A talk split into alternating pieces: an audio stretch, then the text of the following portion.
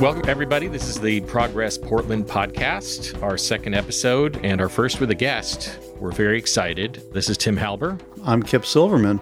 Our guest today is Steph Routh. Steph was recommended to me by uh, somebody I deeply respect and is just a really good human being, Julia DeGraw. When I reached out to her about this podcast and what we're trying to do, she's like, You need to go talk to Steph. So, Steph, thank you for joining us. Well, thank you for having me in that kind introduction. To start this off, I guess, tell us a little bit about yourself and why you're running. Well, a little bit about myself. I have, I know that the podium is wide on this one, but I do have the best dog in the world.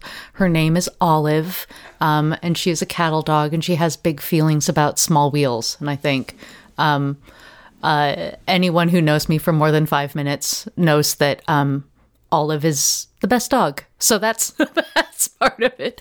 I was uh, I grew up in Parkrose uh, neighborhood. I live in Lents when the new charter reforms were put into place and the districts were starting to take form, I looked at the district maps and this idea that East Portland would have its own district, that it would, on day one of the new form of government, would have more representation on city council than the cumulative history of Portland City Council to date.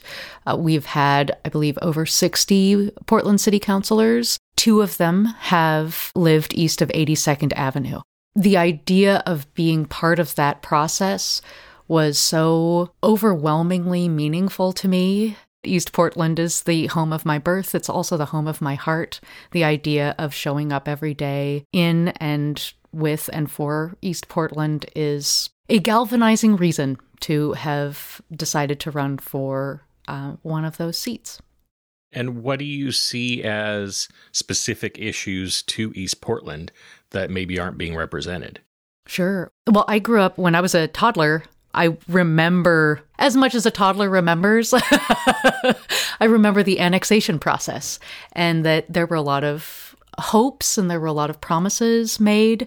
And I think that uh, that we have not seen the realization of some of those promises, and East Portland retains some of those incredible hopes and possibilities. And so I think that there are some issues that exist in East Portland that exist throughout Portland and beyond in the region, and not just Portland. Of our housing crisis, you know, the the wealth gap that has only been exacerbated through the pandemic. Uh, we also have a shelter shortage. Um, community safety is is a big issue and everyone deserves to feel safe and safety means something different for different people. And we need to look at how are the different ways that safety not just from violence but from the economic social environmental conditions that fuel violence in the first place and those show up differently, I believe, in East Portland than in some other areas. Uh, and, you know, it starts with the fact that there are very few sidewalks in East Portland. And, you know, so that in terms of when we look at safe routes to school and what does traffic safety mean for families, when we look at uh, parks, you know, the East Portland is by and large pretty park poor, and you hear people craving uh, places for open spaces where people can congregate where, with other neighbors, where you can build that sense of belonging and uh, explore different activities in neighborhood, in community. So, there's a lot yeah. there I could go off, but but I would say that those are those are a few issues that have already come up even in the couple of weeks um, that I've been uh, joyful enough to be able to show up to a small community meeting and say, "Hey, I'm Steph Routh, and I'm running for City Council District One in East Portland." We we appreciate you being here. Uh, in, in fact, in those past couple weeks since the boundaries have been set, and which is kind of awesome. Yay! I'm found out uh, the place I'm renting is right on the border, so I was like, "Wait, where am I exactly?" And then there was the border a, of which? Uh, two. I I think I'm um, I'm at Prescott and 75th, so I'm uh-huh. just uh-huh. North of district. I think I'm in District Two, and District One is Lents. I think so. Yeah. So.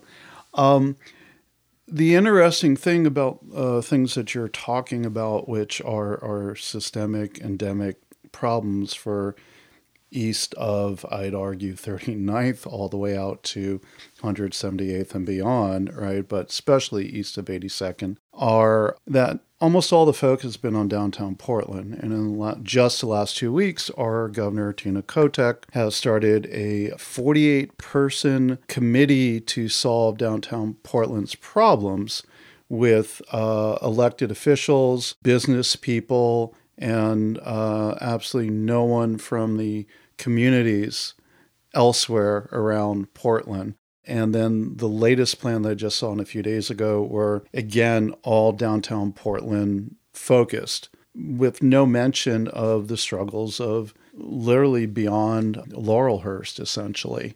I, am wondering your thoughts or visions on what representation looks like and being able to advocate for uh, your district, assuming you um, gain one of the seats, and um, how you would like to see uh, interaction with the people who live in your district and being able to resent, represent, not resent, them uh, in city council.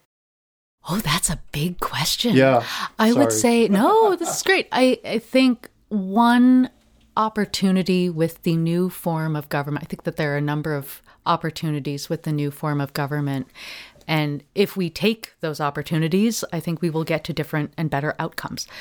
And one of them being that we have moved, we will have re- removed, thank heavens, it second best time to plant a tree, removed the commission form of government because I think we've really muddled the executive and legislative functions of of government.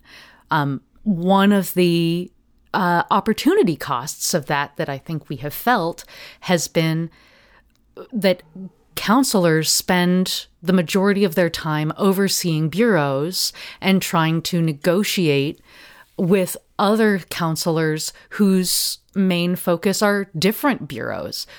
Moving it to a legislative function so that city councilors are looking at policy, developing policy in district with community members is that we get to create a continuum of conversation and a more kind of virtuous cycle of a feedback loop between constituents and the policies that show up in their daily lives that they can help guide and meaningfully influence. So, the fact that each district would have not one but three councilors means that those three people ideally would be working together in collaboration to understand and then you know mold into policy with with councilors from other districts how do we knit together better policies that lift all boats, that we achieve shared prosperity, that community safety in the deep definition that I think our communities need starts to advance and be supported? I think of that as like being able to literally show up every day and connect with community members, with constituents, and say, you know, what is on your mind? What are you seeing also as possible solutions? Government is not going to be the hero of our story. The people of Portland are the heroes of our story. I think that we are in a be- we will be in a better place next year to make that a, a likelihood you know, going back to, I think collaboration is a critical piece. It's going to take all of us. Our challenges are greater than any one or few people or 48 people, honestly, can bring up. It will take all of us. I welcome any conversations, but at the end of the day, we need to be moving forward together and we need to be able to have difficult conversations, respectful conversations. I crave the honorable opposition. I love to find people that I respect and who respect me with whom I can fight vociferously. And, and I think we need that. I think we've had a lot of Portland nice. I think what East Portland brings is East Portland kind. Like, we will tell you when there is schmutz in your teeth. because that's what a good friend does. And, and, I think that that is one thing, too. I think the earlier, your earlier question, Tim, you know, what does East Portland bring? I, I think that East Portland brings brings a different flavor of kindness uh, than I think we have we have had, and I'm looking forward to all of Portland being the beneficiary of East Portland voices. The, the, that brought up a couple things for me that I think are really uh, fascinating. Well, first, the idea of the, your definition of safety is really fascinating. One of my main issues is fear. We end up hearing in the news, hearing from the police, hearing from people that there's this great fear of people for their safety by pushing on that fear, they're often stirring up an approach that's more punishment oriented rather than actually looking at, you know, what is what is behind this, you know, what is what is causing people to be homeless, what is causing people to run the streets with guns, you know, what are the things that that cause those problems? And rather than talking about them in a way that's that's punishment driven and that is that is driven by crime as an indicator and p- pushing on people's fear because the fear is usually based on very little knowledge and statistics of what is actually going on in the street. So i think that's that's fascinating. The idea of that's of safety is is a different uh, looking at it through a different lens. When i think about you know those different kinds of emergencies that befall a specific community. The one that I think foments the most fear is a pandemic because you're literally afraid of other humans. You know, when you go back to the beginning of 2020, our understanding of how it's transmitted, what the impacts are on different populations is fluid and dynamic and it's understandable. Like we we were in a space of fear. I don't think that we have really metabolized how that is impacted and what we have to do now. What is the challenge before us in order to get past that, where other humans are not something to be feared, that belonging is so important. And we see even before COVID, you know, Vivek uh, Murthy talked about the epidemic of loneliness. And the, let's just say the pandemic did nothing to help us in overcoming that loneliness epidemic. That has huge impacts. And it's understandable that people feel fear uh, and that that fear shows up in different ways. Um, I think our challenge now is to take a breath and say, you know, that recognizing like your fear is valid. It comes from it comes from a deep place. It is what you fear. It is what you feel. It is your reality. Um, how how can we move together? How can we come back together? What do we need in this moment to again bring that sense of belonging that we all do belong? We're not choosing one community over another, and that community safety can come from that, from having those conversations. Housing and shelter can come from that. Um, shared prosperity comes from that. But that is a difficult conversation, and when we're in our feelings, it's it's not the easiest time to have a reasoned conversation about you know sacrifices that we might need to make in the near term. And so it's tough sometimes to have compassion for people who don't agree with your idea or my idea of what the best path forward is. I think recognizing the hu- our shared humanity of what we have all been through and how that has shown up in different ways and how that's impacting the policy conversations we can have and on what timeline. No, no, absolutely. And, and, and I appreciate that perspective greatly as we've seen over the last few years. I mean, I've been here for 25 years, and the homelessness, unhoused problem has been front and center of everything I've seen everywhere I've gone uh, across the city from the very first beginnings of living in Northwest Portland and just exponentially grown year to year to year. Right before the 2016 election, we had an explosion because we had unbridled growth and uh, cost of living wasn't being coordinated and, and it was always focused downtown, south waterfront, north waterfront. We hit the pandemic and we see, as you said, first of all, panic. I went, you know, I went prepper bought solar panels, got walkie talkies in case the cell phones went down. You know, I'm like, okay, what do you do when there's a disaster? have water, have emergency rations. No one knew what was going to happen. As things moved out a little bit, my youngest two children and I were uh, living together, and we realized we had a extra toilet paper. So we started bagging it up because, again, we weren't sure if it was transmitted from touch. Um, so we wore gloves, bagged it up, put it on the wall in front of the house we were renting, and people would leave thank you notes, right? It's just, it's community helping each other and that level of kindness. And as we've seen, none of the core problems being addressed, but the problems becoming exponentially worse, the reaction we've seen, and something that you said really struck me, is that government isn't going to be the hero here, right? It's going to be the people. That's really powerful because right now, what we're getting from a lot of or all of our city council quote unquote leadership, I'm using air quotes, this is radio, you can't tell, um, uh, leadership, we need more patrols, we need more police, we're going to pay them double time and let them work overtime. And, and then introducing urban alchemy, which I don't even know if you want to get into that conversation, but I've got lots of thoughts on. Regardless of how many patrols you have, you don't have any systems to do anything about the people you're interacting with, whether it's throwing them in jail, which is definitely not the solution, or try to get them in a diversion program that doesn't exist and yours waiting for housing doesn't exist.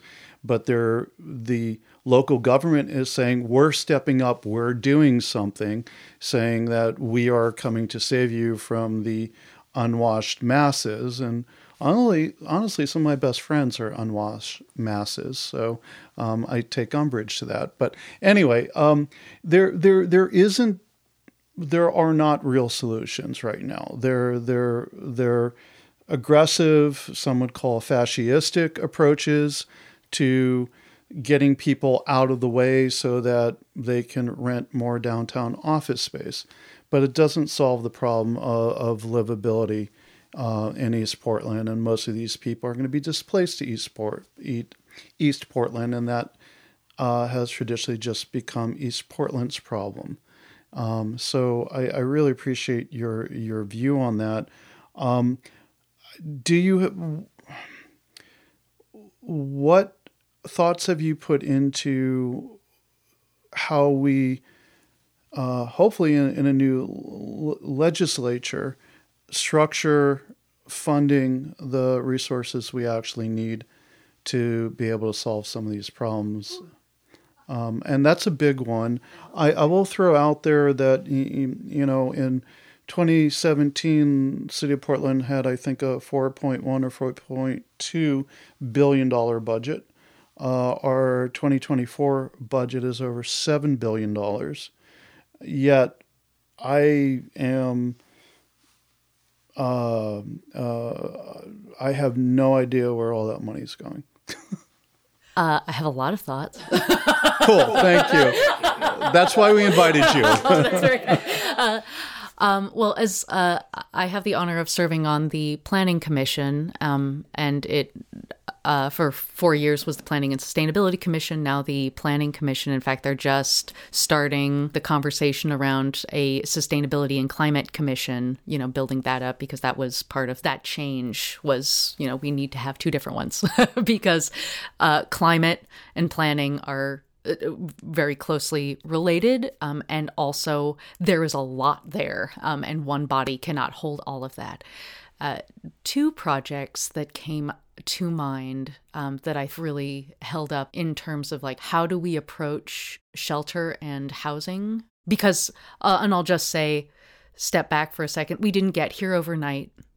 Uh, and you know we can we can you know the current council even the last few councils like it is no one person's fault. This has been a devolution of underfunding uh, and divestment um, for decades you know at the federal and state and and local levels. So i think we're we're definitely playing catch up and we're in we're in the soup. We're in the soup for housing. Same thing for climate. We're experiencing the downstream impacts of all of the decisions that we failed to make before. And that is decades. So now now we're here. And uh but we are here. And it's like it, it doesn't have to be anyone's fault to be everyone's responsibility. Mm. one project that we had a couple of years ago that i was so delighted by going back to our community is the hero of these stories. Uh, the expanding opportunity for affordable housing it was a number of faith based organizations that came together and came to the Bureau of Planning and Sustainability and said, Our congregations are shrinking. We have this real estate we would like to use it for the purpose of our mission of our faith, uh, which includes offering shelter and deeply affordable housing. We're not looking for a handout, we're looking for your help to cut some red tape so that we can achieve the mission and to the extent that we can help the goals like advance the goals that we all say that we share mm-hmm. and that um it was a just a meaningful and just deeply delightful conversation about people who are just like we want to be part of this uh, of this conversation where we are housing our neighbors where we are uh, we are meeting the challenge as uh, as a team. And it turns out through the pro- that process and a subsequent project which was the shelter to housing continuum project which uh, was basically expanding the toolkit of uh, of what where shelters can be, what shelters can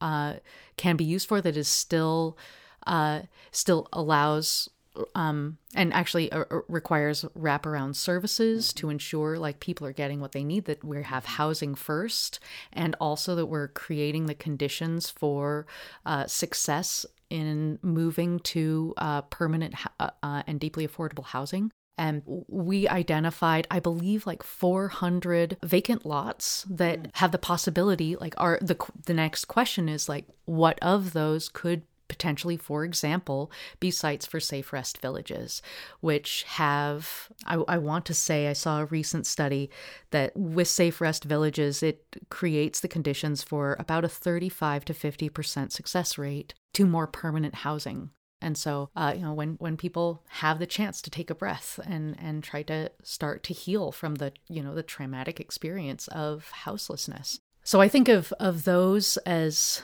things that come to mind is like we i think that we do have the tools we have the bones for solutions they require a lot of difficult again difficult conversations um, but let's go get it and we see uh, i just got a newsletter from Cultivate Initiatives, which is based in which is East Portland, and they have a Safe Rest Village, for example, on 122nd and Burnside. They've had in the last couple of years, I think they're still doing them. I'm hoping to go to a near term one. Well, then eat and greet where it's like inviting housed and unhoused neighbors to just come together and it's like your job is to enjoy the hospitality of the space and just get to know each other and just have a conversation. So much of the the main ingredient of fear is the unknown.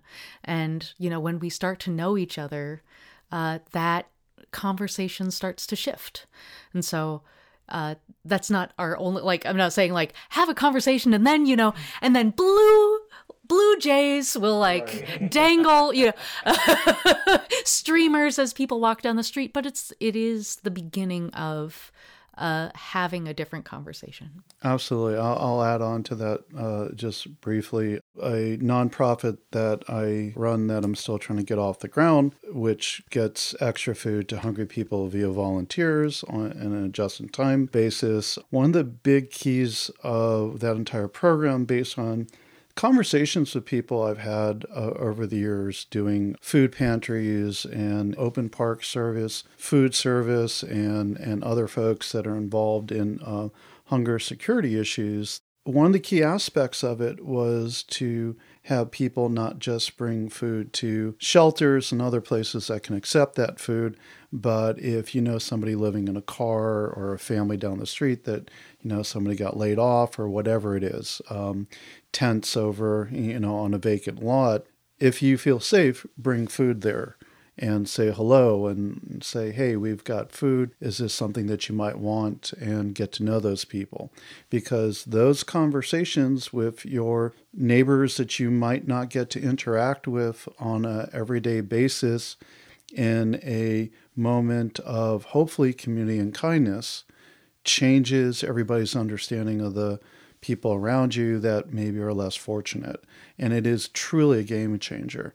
And, and there's statistical proven information out there that demonstrates this. So I, I think, yeah, that's a beautiful thing to hear that people are doing. And I think one of the things early on in understanding the unhoused situation here in Portland was the need for all communities across Portland to share in the challenges, whether it's temporary shelter, uh, transitional shelter, uh, making sure that every community has uh, services available so that everybody's not just camping out around the old post office lot because that's where the most of the services are, right? Um, it, it makes everybody in one area makes it unsustainable and they get pushed out to areas that have no services. So being able to have a shared responsibility across Portland, everybody recognizes that these are issues. Um, I'm really hopeful that this new and, and relatively well proven represented district process, I've read about it in other states and cities, um, will open up those doors into a uh, real conversations about what can each community do and bring to the table to solve these problems rather than pushing them in one direction or pushing these people in another direction and not really having any true solutions. Mm-hmm. And what I hear, thank you for that. I think one thing I hear you saying is also, you know, meeting different needs looks different in different contexts. Absolutely. And um and so, you know, that's why I think we like expanding a toolkit. Sometimes you do need, you know, one tool, sometimes you need another. And that and that none of our communities, none of our communities are monolithic. Like I share a lot of genetic code with my family members and we have very different needs. Like if there is if there is if there is any group that should have the exact same needs and we live in different parts of this region and our lives look very different on a day-to-day basis.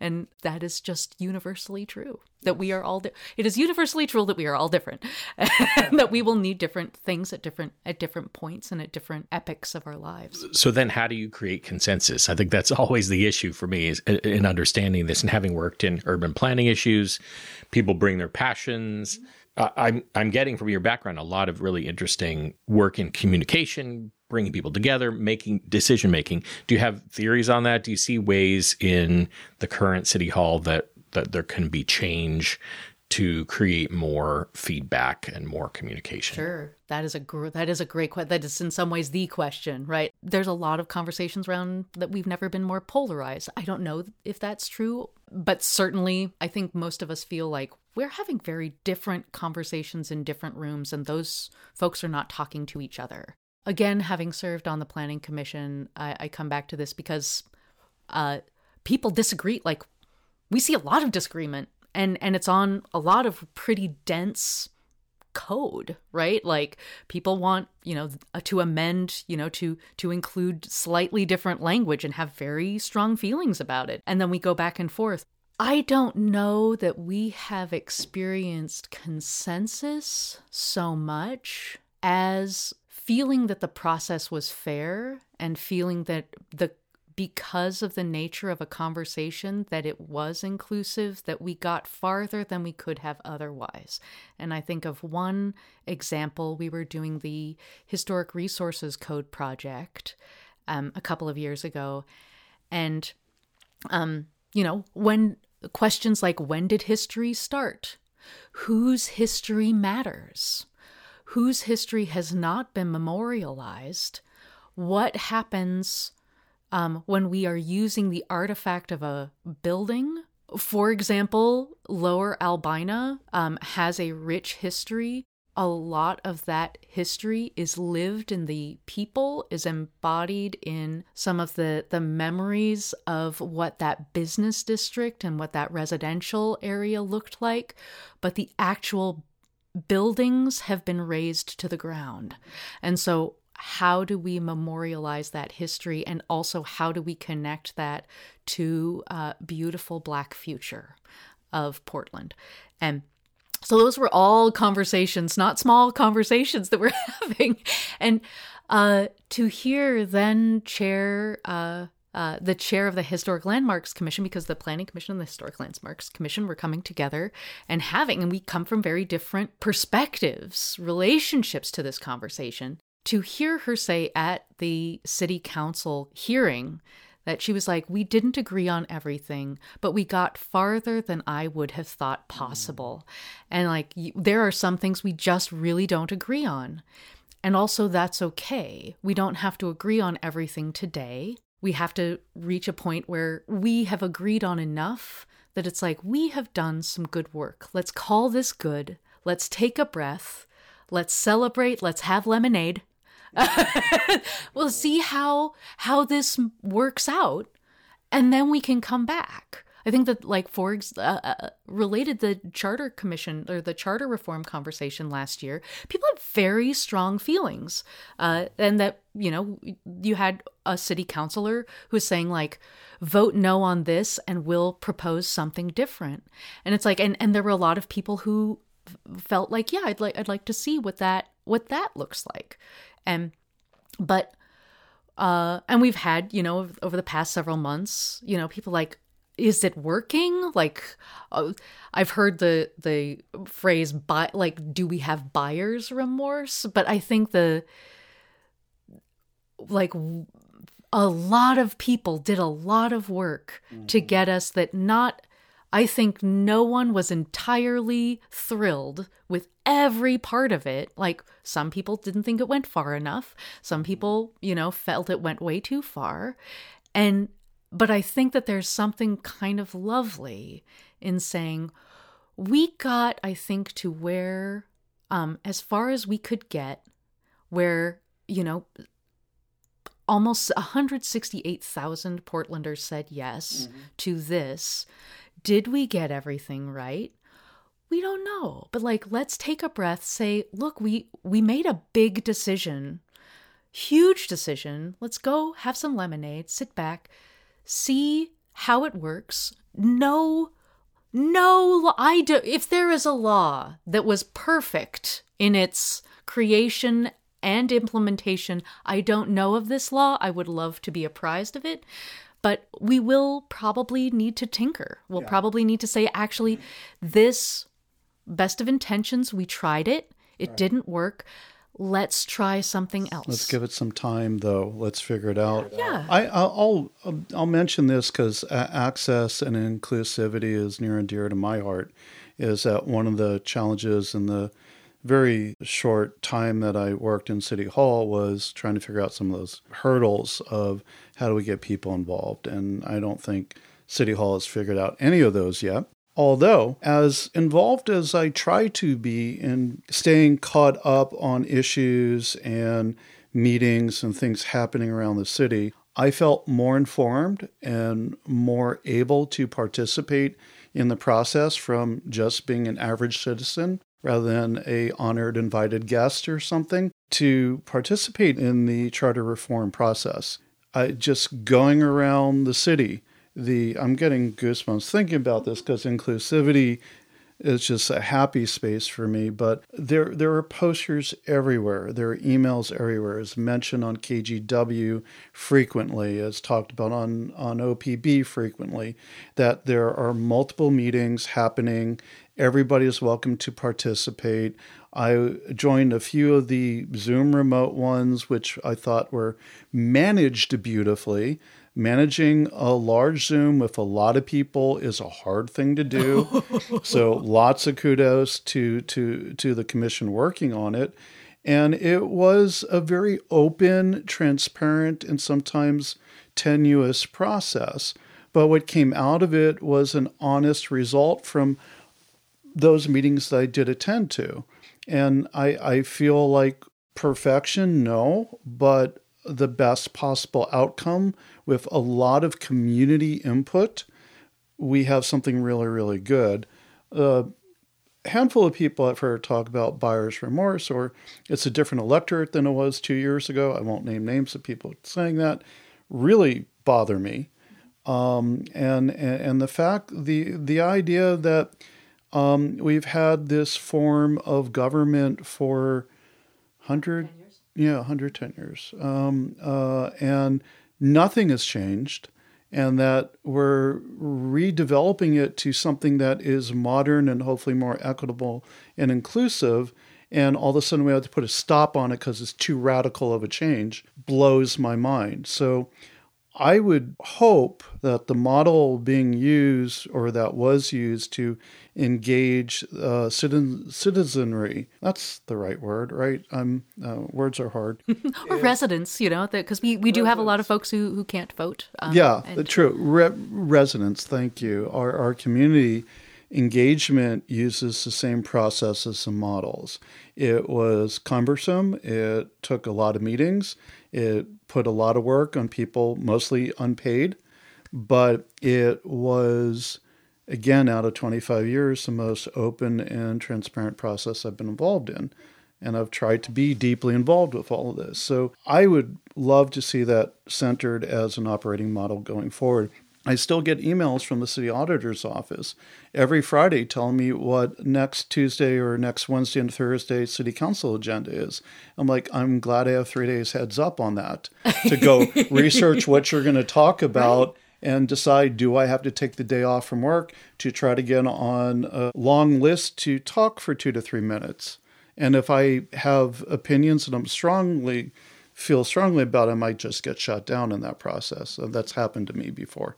So this is uh, all of these things that we're doing to get to this point. Hopefully, are blueprints for how we get beyond this point when we actually have this thing in place. So um, You make me think of, if I may. yeah, please. no, no, I want your response. I, was waiting. What's my question in there? I'm like, you know. I mean, one thing that uh, has come up recently and came up a little bit last year, which I I try not to take exception to specific things, but I think I think that there are some things that need to like that this costs too much, and you know, community involvement is not without cost. Uh, I believe uh, I believe it was Michael Jordan um, of Office of Management and Finance, not the other Michael Jordan, uh, that that said, you know, it's like good governance does come with financial cost, but uh, that is also literally the business of governance. Um, and there is a reason why, at the state level, our number one goal is community involvement, because the best of democracy is gathering the wisdom of the room, gathering the wisdom of from a lot of communities, trying to wrestle with how can policy hang together in that of all of the ideas that are coming up, and then what's the best of what we have with where we're at right now, and then the the role of an auditor then is to you know go a couple day, couple years down the road and say. I don't know. How's it going, kids? And, and, and they go, "Whoo, you missed a spot." You know, but I I've been charmed recently by the, and I'm almost hearing a little bit of this from what you were saying, Kip. There's a phrase I've just come to love. I just heard about it for the first time maybe a year ago from Laura Lo Forti of Vanport Mosaic. Uh, the meaningful inefficiencies of civic engagement. Is democracy the most efficient way to govern? No, it is not. Tyranny is probably the most efficient way to Sure. govern. if, if all you're concerned with is the trains running on time, exactly. which still don't run on time, Right. but but the but the office that tells you they are mm-hmm. says they are. Anyway, please but no, continue. please. But it's but there it's the it's that meaningful again that those the actual conversation that brings Yeah. different people together where you start to uncover other things. People start to build relationships across that. Mm-hmm. You know, I think that uh, I had I knocked over on over a thousand doors last year for charter reform. I had Mm. probably all told about 400 in-person conversations. I have never had 10 I've knocked on a lot of doors for a lot of things over the last what 30 years. But I have never had so many 10 to 20 minute conversations with people on their porches. One reason I just love Oregon so stinking much because we really care. We we still have a lot of equity issues to get to around voting and um, and community involvement. Absolutely, and also it's pretty clear, or like folks in Oregon care deeply about uh, ensuring as many people as possible can vote. Again, with the caveat, we have a lot of people to go get. right. and and that they're they're still baked in inequities uh, and disparities of you know enfranchisement on a number of levels. But uh, it's pretty exciting to be able to go to someone's door and say, "Hey, what are your thoughts on our electoral form of government and people like oh i have thoughts and also i have questions and i'm like i am here for your thoughts i am here for your questions so i will say because uh, i've heard like could there be up to like 50 candidates running and the answer yeah, probably. I mean, when we when uh, Commissioner Fish tragically passed away, you know that was that was a seat that did not have um, a, an incumbent, and that was a special. And there were what I want to say there were over twenty yeah. um, 20 candidates for that one seat. Mm. We had last year in Alaska, I just keep bringing this up because I just think it's absolutely fascinating. Uh, Don Young, their congressperson, their sole congressperson in the U.S. House of Representatives for 49 years. An entire state was represented by an one individual for almost half a century. Uh, passes away unexpectedly. And they had just done an electoral reform for the entire state. So it was an open primary with top four moving to the general election. And then the general election was going to be ranked choice voting for the first time. They had to up that. And this is like, you know, Alaska, it is, it is r- like the rural parts of Alaska are rural, right? And, um, and so voter education was already going to be a, a, challenge. You know, how do you get out to, um, you know, you small radio transistors, hams, oh, literally pontoon boats, literally, you know, sleds. I have lived in Alaska. that, uh, and so that went up. That open for primary was moved up two months so, like, voter education had to happen very quickly. And then the ranked choice voting, the special general election, was three months before it was it was supposed to go. So it went it went in August rather than November. And so, uh, for that primary, the first time, like, no one had ever really run seriously against uh, Representative Young. He you know, was an institution. Why would you do that? No one runs against an incumbent with that much recognition, and, and that is incumbency like we can talk about the equity of that and we should at some point. But there were 48 candidates for that wow. one spot. Santa claus was on the ballot. And and and he's wonderful like on twitter like i and i know some people who have met him and he's just a delightful human being. He is literally the mayor of the north pole. He is very kind. He does want health care for all. Like wants that you know? Uh he came in sixth. You know like we we i would just say like we came very close. And then the the person who was i believe third or fourth uh, al gross withdrew from the general election. So uh, they ended up just having three, but I mean, we, we came close to having Santa Claus on the ballot of Alaska. So, I mean, amazing. anything could happen, yeah. all right? Yeah. and when when you have we have no incumbents, there are twelve city council spaces, and there are zero incumbents. It's so such an amazing opportunity. It will it yeah. will never happen. I mean, unless we again, you know, in however many, hopefully, hopefully a couple of decades away at least. Like we've got to, but we're not going to have this possibly in our exactly. lives again. Yeah. Yeah. This is a once in a lifetime shift. Yeah. So yeah, a lot could happen. It's going to be uh it's, it's going to be fascinating. Yeah, yeah, no one knows what's going to happen. yeah, yeah, yeah, It's very, it's it's very exciting, and it'll be really interesting to see what happens. So, how will people find out more about you? Thank you. I was just about like, uh, our campaign is Steph the number four, eastportland.com. Uh, and you can also uh, give us a shout hello at stephforeastportland.com. We're just getting started, uh, but we'll we'll have more, and it's going to be an exciting 14 months. And just uh, just so grateful for this opportunity, and also to be your first.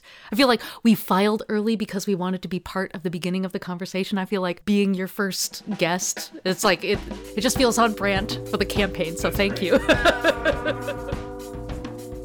Thank you for listening. This has been the Progress Portland podcast. Our theme music is The Acrobats by the Portland band Helvetia.